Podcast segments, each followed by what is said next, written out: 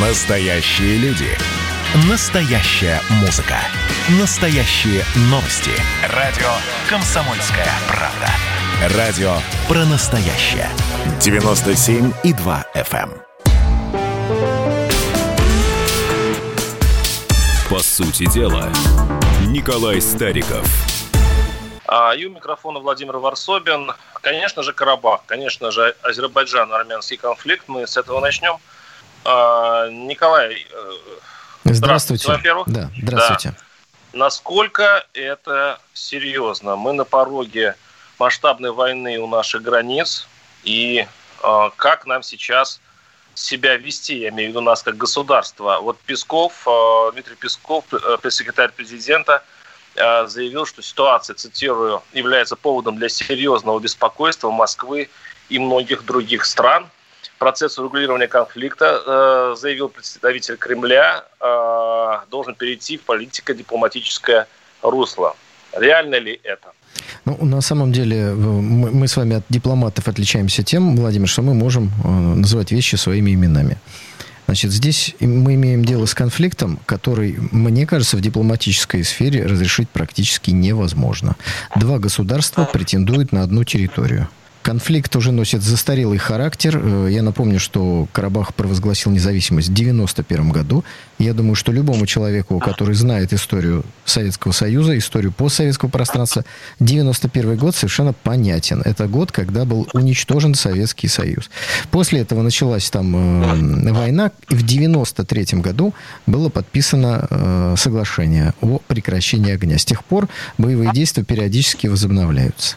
Значит, сразу хочу сказать, что Россия, пожалуй, наверное, самый большой сторонник мира в э, этом регионе.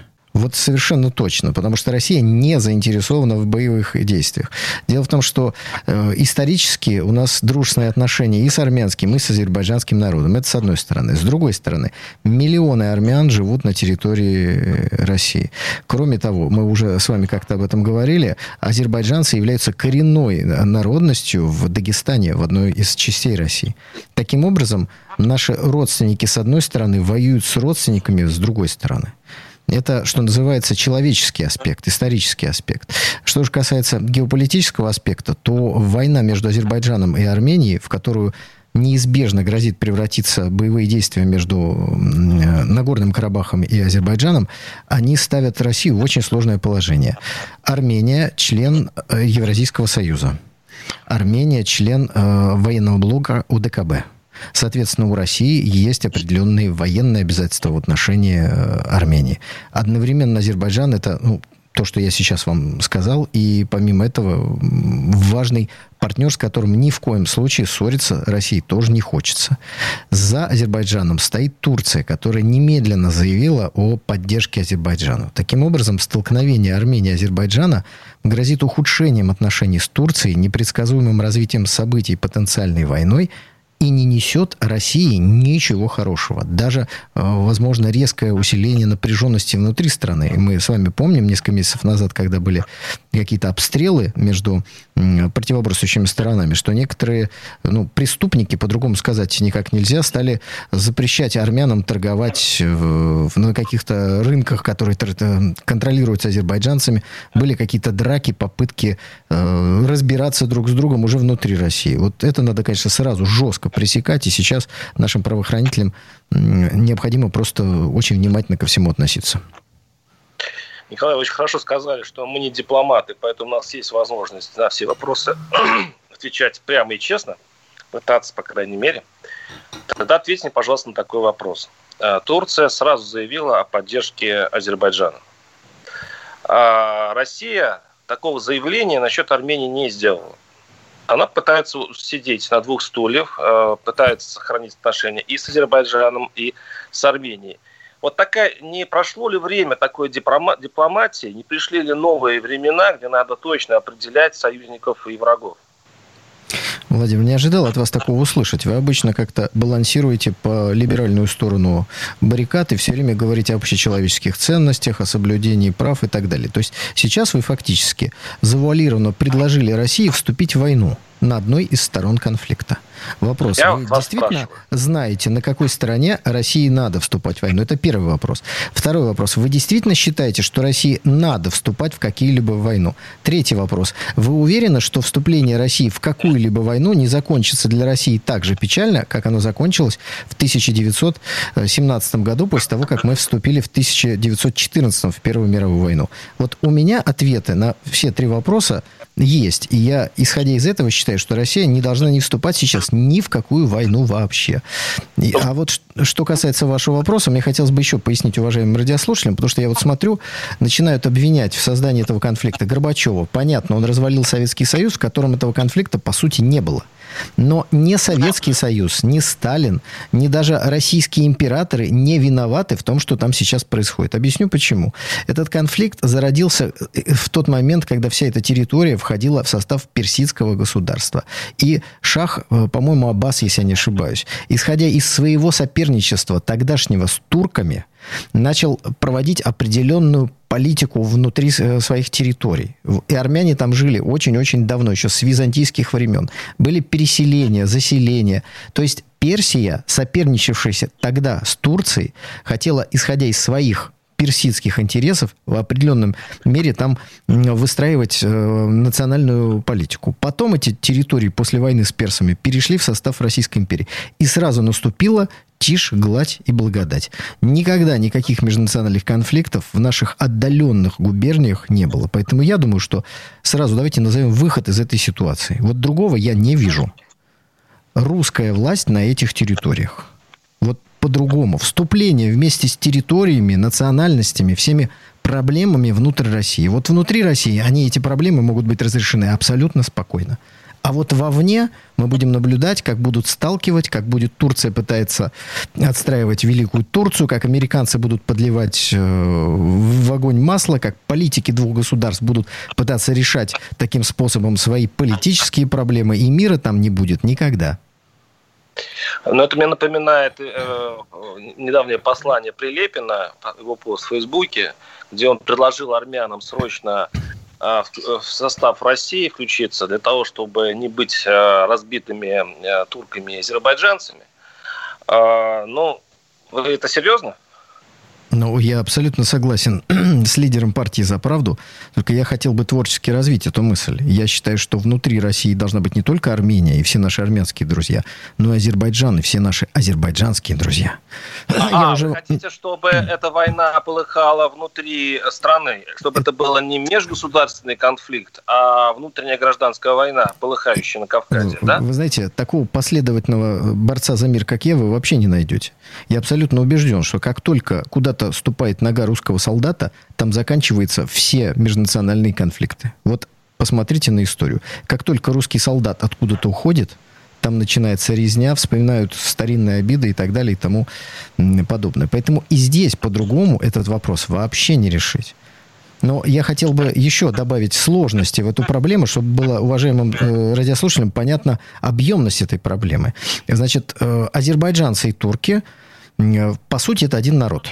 При этом это не только наше с вами замечание, но это и политика двух государств. Значит, турки прямо говорят, что это один народ. Это дает возможность Турции как бы переходить за свои границы и думать о восстановлении Великой Османской империи. Что касается позиции Азербайджана, ее когда-то сформировал Гидар Алиев. Э, на руинах Советского Союза, когда говорили о скором распаде России, и поэтому, конечно, эти заявления, эта политика, она вырабатывалась исходя из того, что нас с вами скоро не будет как геополитического игрока. Как видим, все ошиблись. Так вот, политика э, Азербайджана была следующая – один народ, два государства. Вот это политика, которую выработал Гейдар Алиев. Поэтому, когда мы смотрим, почему Турция сразу появляется за спиной Азербайджана, вот это тоже надо учитывать. Но в любом случае, ваша идея, что нужно включить э, Армению в состав России, она просто реализоваться не успеет, конфликт уже идет военный. Что сейчас нужно делать с Россией? Вы говорите, надо ну, я, я не знаю, даже я не могу даже понять, что вы предлагаете вот в этой истории, потому что Турция предлагает. Я вот я, я э, вам напомню, что на Кавказе действуют некие правила. И когда был конфликт 2008 года, когда э, в Южную Осетию э, вошли российские войска для того, чтобы защитить братьев осетин, было такая объяснено так, что если бы мы это не сделали, на Кавказе, на, на, репутация России на Кавказе бы упала. И это бы ударило по нашим южным регионам, где на нас смотрели как на слабых. Сейчас ситуация повторяется. Вы говорите, вы не хотите, э, России не нужна война, он не, э, Азербайджан слишком, видимо, сильный для нас. Но мы не боимся потерять лицо перед всем Кавказом, если отдадим Армению сейчас на растерзание туркам и азербайджанцам. Значит, еще раз, никто никого никому на растерзание не отдает. Это первое. Второе, вы уже прямо сейчас пытаетесь в прямом эфире стравить Россию с одним из э, государств сторон этого конфликта. У вас не получится, Владимир. Вы хоть и не дипломат, но будьте хотя бы, э, ну не знаю, умным и воспитанным человеком, как минимум. Это первое. Второе. Я не готов сейчас в прямом эфире нарисовать вам точную схему решения этой проблемы, потому что ее сейчас не может решить никто. Поймите эта проблема в сегодняшнем виде нерешаемая. Для того, чтобы она стала решаемой, нужно сделать определенные шаги в том направлении, о котором я вам сказал. А сейчас Россия делает заявление, требуя, чтобы никто не вмешивался в этот конфликт. Никто – это значит Турция. Никто – это значит Турция. Вот это вы, я надеюсь, прекрасно понимаете. А в случае, если турки все-таки э, возникнут в этом конфликте военным путем, ну, мы сейчас не успеем, наверное, ответить на этот вопрос. У нас будет еще несколько частей передач. Сейчас мы э, уйдем на рекламу. Напоминаю, наши телефоны 8 800 200 ровно 9702. Звоните, высказывайте свою точку зрения, как быть. Наш слушатель пишет. Везде должны русские лезть и погибать в чужих конфликтах и платить, платить, платить. И об этом поговорим тоже. Оставайтесь с нами. По сути дела, Николай Стариков –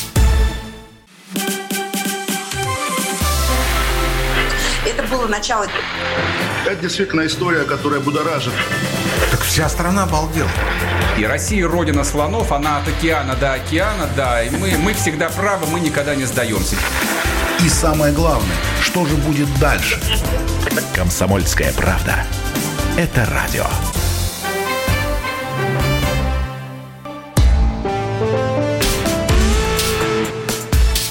По сути дела, Николай Стариков. А, и у микрофона Владимир Варсобин. А, мы сейчас говорим, конечно, о Азербайджано-армянском конфликте, Карабах. А, вот мы сейчас прервались, Николай, на вопросе. Э, можете ответить, что наш слушатель пишет, что русские не должны погибать в чужих конфликтах и платить-платить. А еще один слушатель говорит, что пускай за Армению уступается США, которые устроили там цветную революцию, а за Азербайджан Турция. А мы будем наблюдать, как два члена НАТО решают этот конфликт. Как вам такая Да, я, я как раз хотел прокомментировать несколько посланий, которые мы с вами здесь в чате получаем. Значит, два, которые вы прочитали, по сути, звучат так. А, а вообще, давайте мы не будем ничего делать. Это не наше дело, пусть они там разбираются. США, Турция там и так далее. Дорогие друзья, не надо быть наивными страусами, которые пытаются засунуть голову в информационный песок.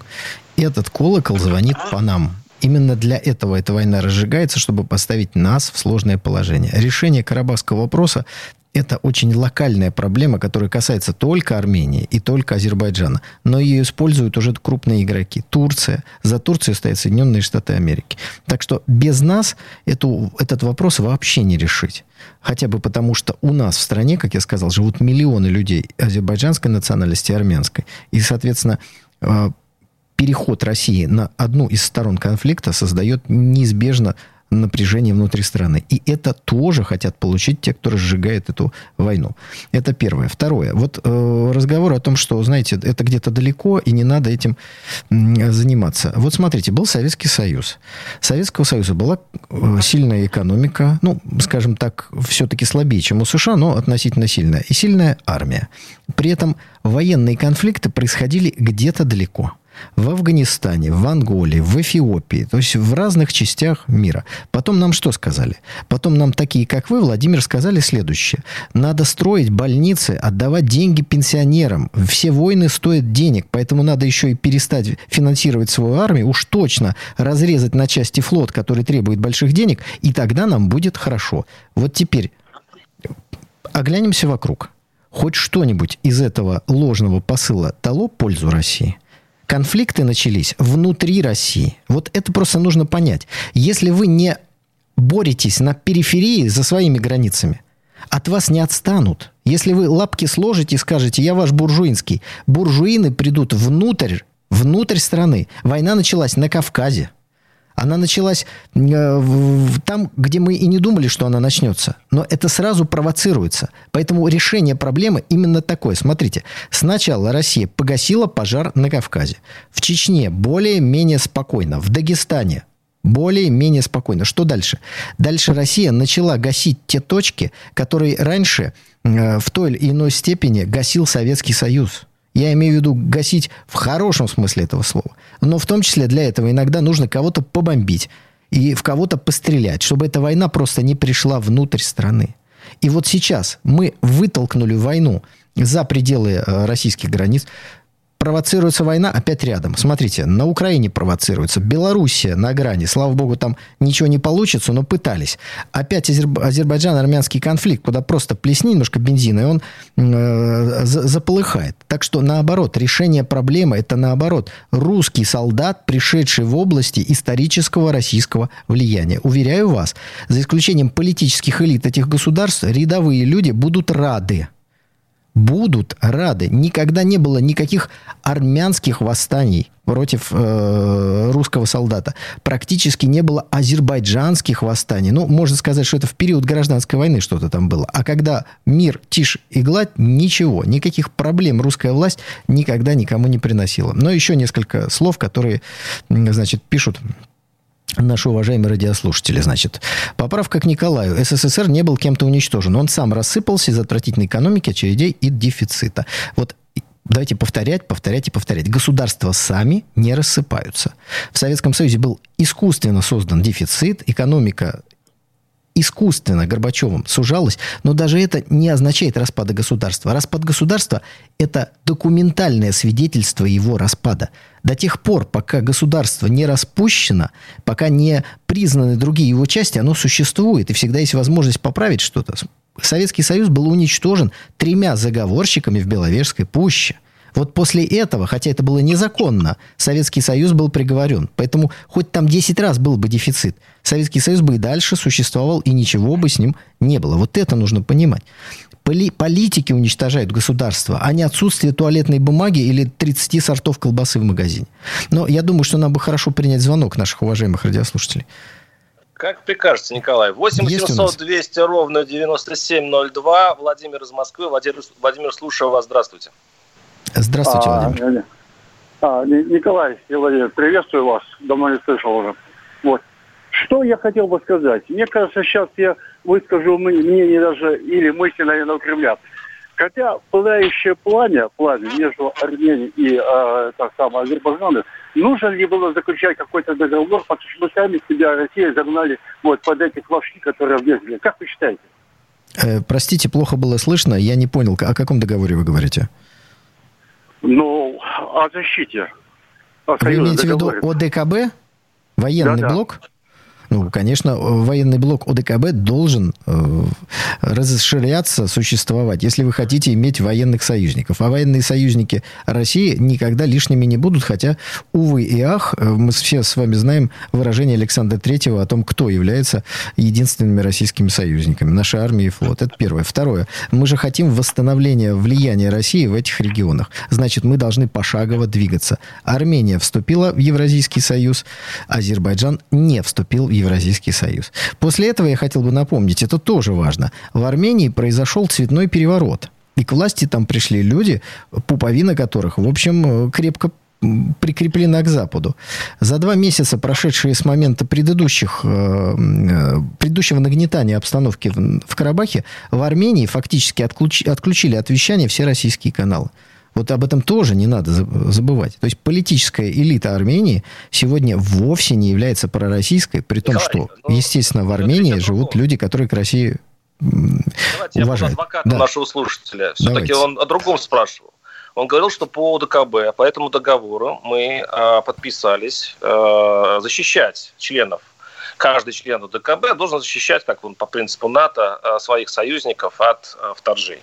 Совершенно И мы верно связаны этим договором. Будем ли мы в этом случае им руководствоваться или нет?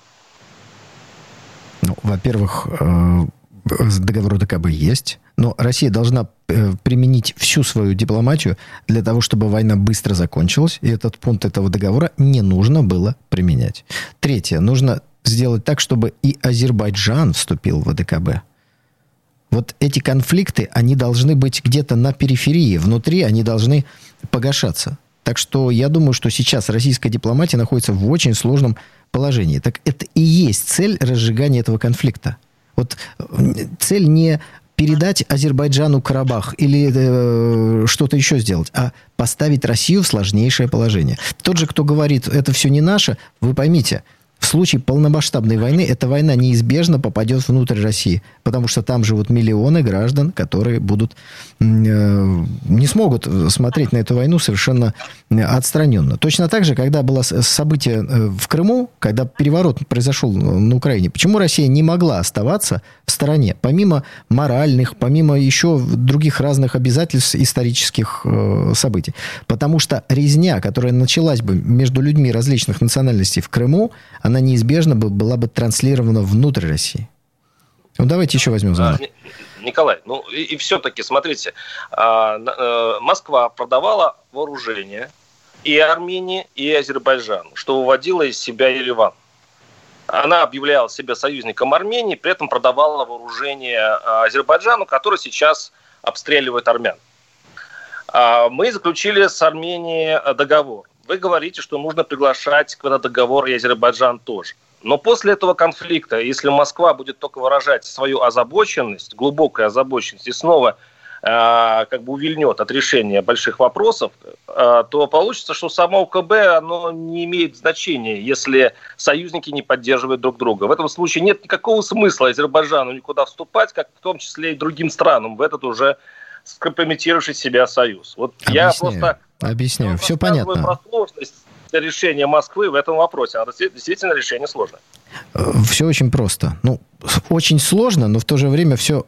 Вот эту сложность понять просто. Вот э, идеальное решение придумать крайне сложно. Итак, если Россия занимает исключительно проармянскую позицию, тем самым она подталкивает Азербайджан в объятия Турции. Это первое. Второе. Он уже там. А, Она, Азербайджан уже там, не, Одной ногой он там. И политика, как я вам сказал, э, два государства, один народ вырабатывалась в условиях э, мысли о том, что России не будет в политическом пространстве, в геополитическом мире. Ее как бы нет. Вот тогда Азербайджан ищет своего какого-то старшего брата, и он его нашел.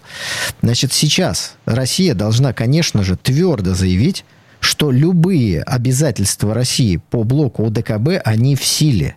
И вот это само заявление остудит горячие головы в Азербайджане. Но Россия должна сделать все, чтобы не участвовать в этой войне и чтобы война закончилась. А вот. как это сделать, Николай? Это э, вопрос рикошет. Я вам третий раз уже задаю. Так я вам а, только что ответил на него. Нельзя ответить на Не этот выражением вопрос, да. озабоченности. Я вам сейчас дал четкий и ясный ответ. Окей, мы э, сейчас прервемся на небольшой блок рекламы. Напоминаю, что работает у нас э, студийный телефон 8 800 200 ровно 9702. И наш, кстати, слуш, слушатель очень веско замечает, что Азербайджан не вторгался на земли члена ОДКБ, так как Нагорный Карабах не входит в состав Армении. Оставайтесь с нами, вернемся через несколько минут. По сути дела, Николай Стариков. Настоящие люди. Настоящая музыка. Настоящие новости. Радио «Комсомольская правда». Радио про настоящее. 97,2 FM. Эм. По сути дела, Николай Стариков – да, и Владимир Варсобин. Я э, очень рад, что Саша Коц добрался до Степана Керта, наш корреспондент. Да, это вот настоящий военный корп, который сейчас находится на, на месте событий. Следите за нашим эфиром. Саша будет рассказывать о том, что там происходит. И, конечно, я очень переживаю за все это. Это, и, Владимир, кстати, ответ да. на вопрос. Вот э, зритель один спрашивает. Владимир, почему вы не в Нагорном Карабахе? Каску? Где ваша белая каска? Ну вот сейчас, я так понимаю, туда отправился другой корреспондент. Да, Александр Коц находится на месте, да. Я сейчас нахожусь в, другой А, ну, я не горячая точка, конечно, я в глубинке Костромской области нахожусь. Значит, Владимир, а, давайте значит... а, я прокомментирую одну да. фразу, после чего примем звонок, который у нас э, готов. Вот, значит, висит, да. некоторый товарищ, который э, в эмоциях весь пишет, а вот и не надо раздавать гражданство как туалетную бумагу, а то Россия как сортир для всех входящих, сразу гражданство выдается. Он имеет в виду, что, когда я сказал, что миллионы азербайджанцев, миллионы армян живут на территории России, значит, дорогой уважаемый радиослушатель, армяне и азербайджанцы в миллионном количестве жили на территории Российской Федерации во времена Советского Союза и во времена Российской империи. Поэтому они получили в большинстве своем гражданство точно так же, как получили гражданство России все те, кто живут в России.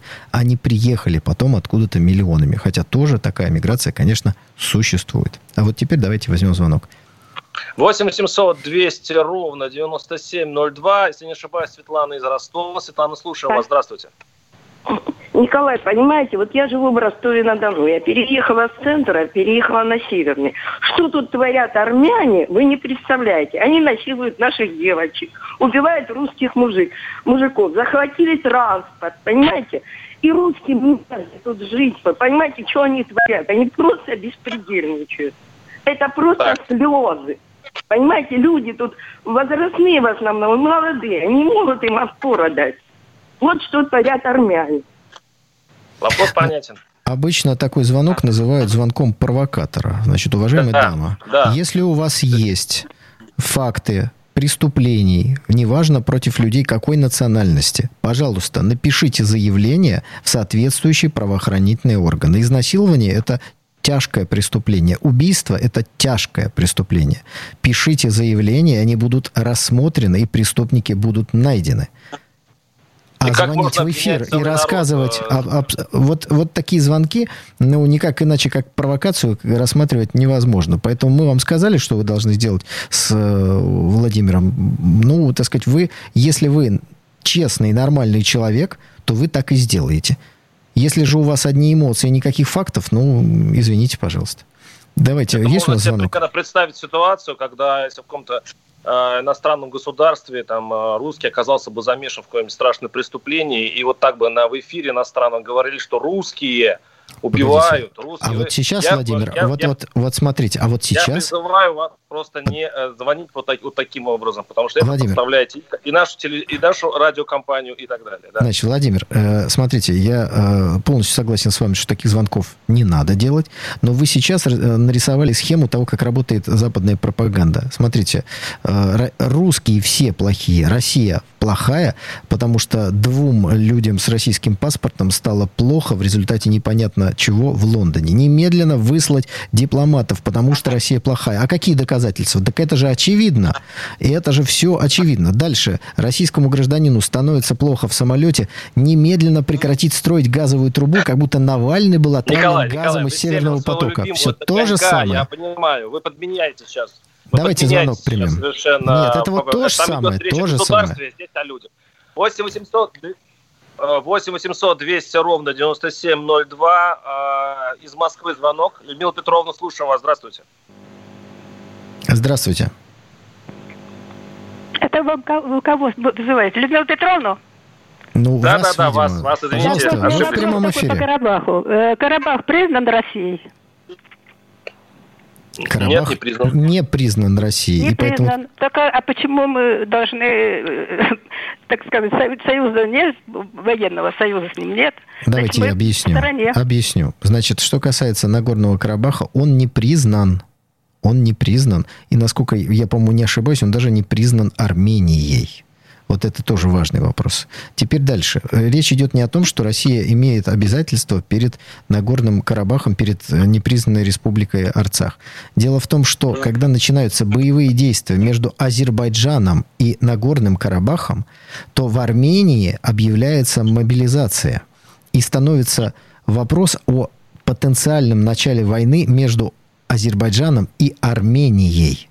А в отношении Армении есть обязательства России по военному блоку ОДКБ.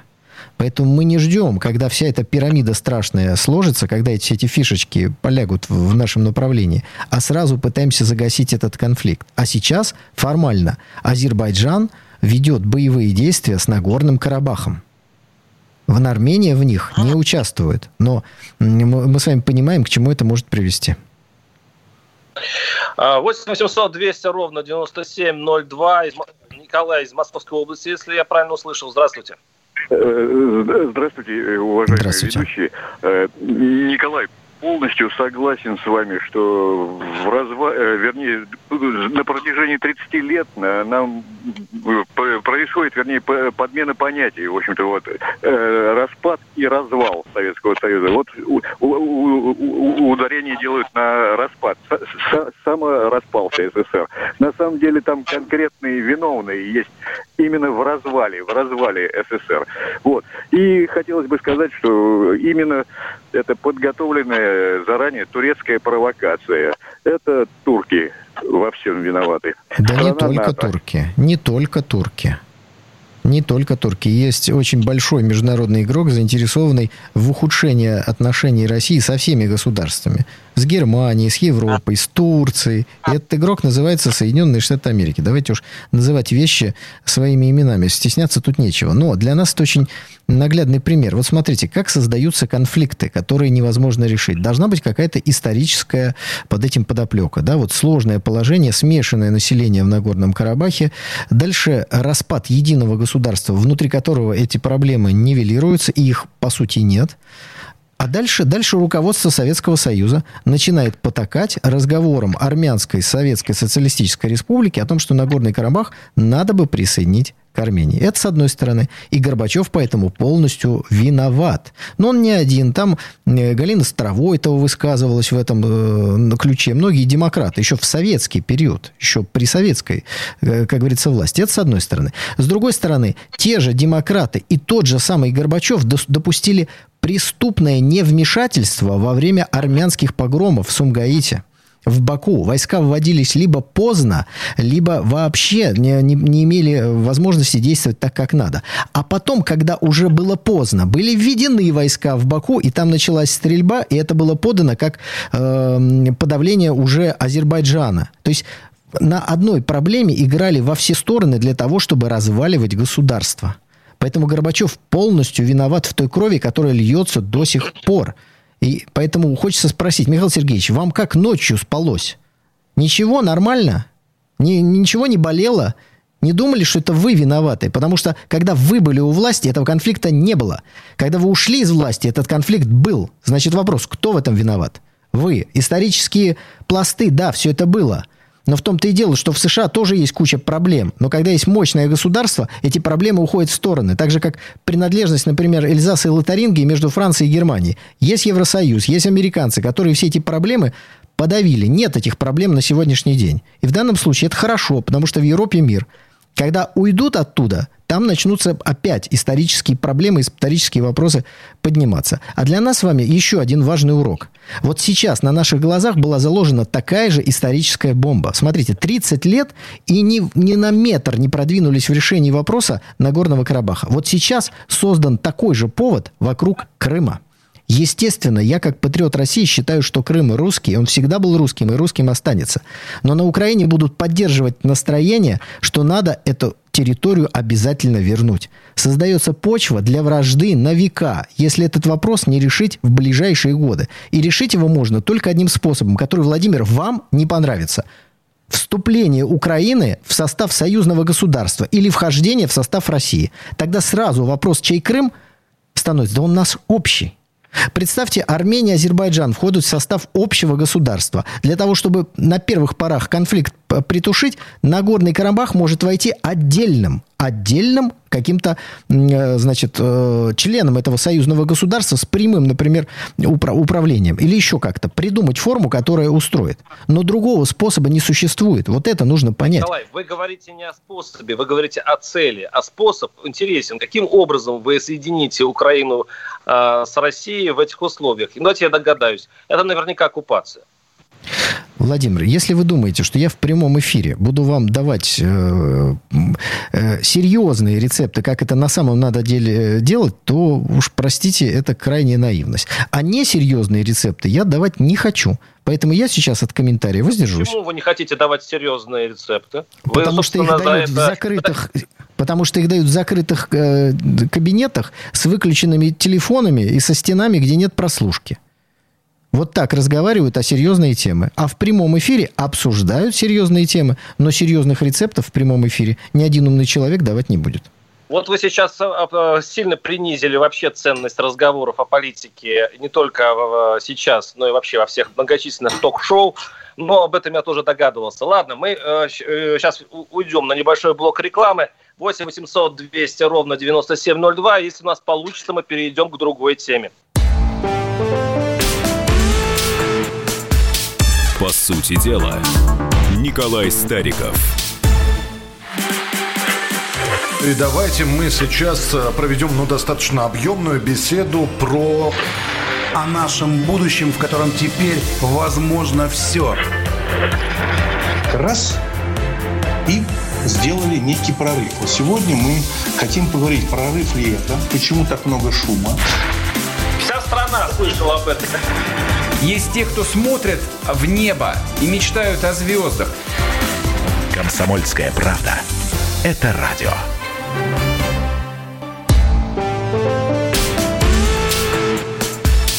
По сути дела, Николай Стариков. Да, микрофона Владимир Варсобин. Э, наш слушатель пишет. Володя, дайте тоже что-то сказать. Николай не дает ни секунды. Николай, вас это неправда. Но, Владимир но я не называет против. номер телефона. Как это? Владимир да, говорит спокойно, ему никто не мешает. Да. У нас звонок висит, Человек Владимир. Давайте примем. Как азербайджанцы. 8 800 200 ровно 9702 наши телефоны. Очень просто много звонков. Я даю э, возможность им высказаться. Мария из Москвы, если я правильно расслышал. Здравствуйте. Марина, здравствуйте. да. Марина, здравствуйте. Марина, прошу а, прощения. Скажите, да. Да, Марина, в продолжение вот этого обсуждения я а, что хочу сказать. А, я армянка московского разлива, то есть я родилась в Москве и всю жизнь живу здесь. А, родители мои бакинские армяне, и карабахские тоже есть, поэтому я владею предметом. И я хочу просто подчеркнуть то, что вот многие политологи, журналисты не произносят слух. Понимаете, этот конфликт а это не конфликт азербайджанско-армянского народа, да, не затухающий, все все знают. Это, как бы кто ни старался спрятать голову в песок, это конфликт э, религий. Это конфликт между христианами. Как вы знаете, Армения была первым э, государством в мире, э, э, сделавшей государственную религию христианства. И э, вторая сторона – мусульмане все, это никогда не кончится. И, и вот э, мне понравилось то, что э, ваш э, собеседник да, сказал о роли России, о, так сказать, ее вмешательстве, ну, так, в кавычках. А, значит, нужно сделать то, что э, когда-то в годы геноцида, да, 105 лет назад, сделал Николай II как верховный правитель страны. Вот это нужно сделать.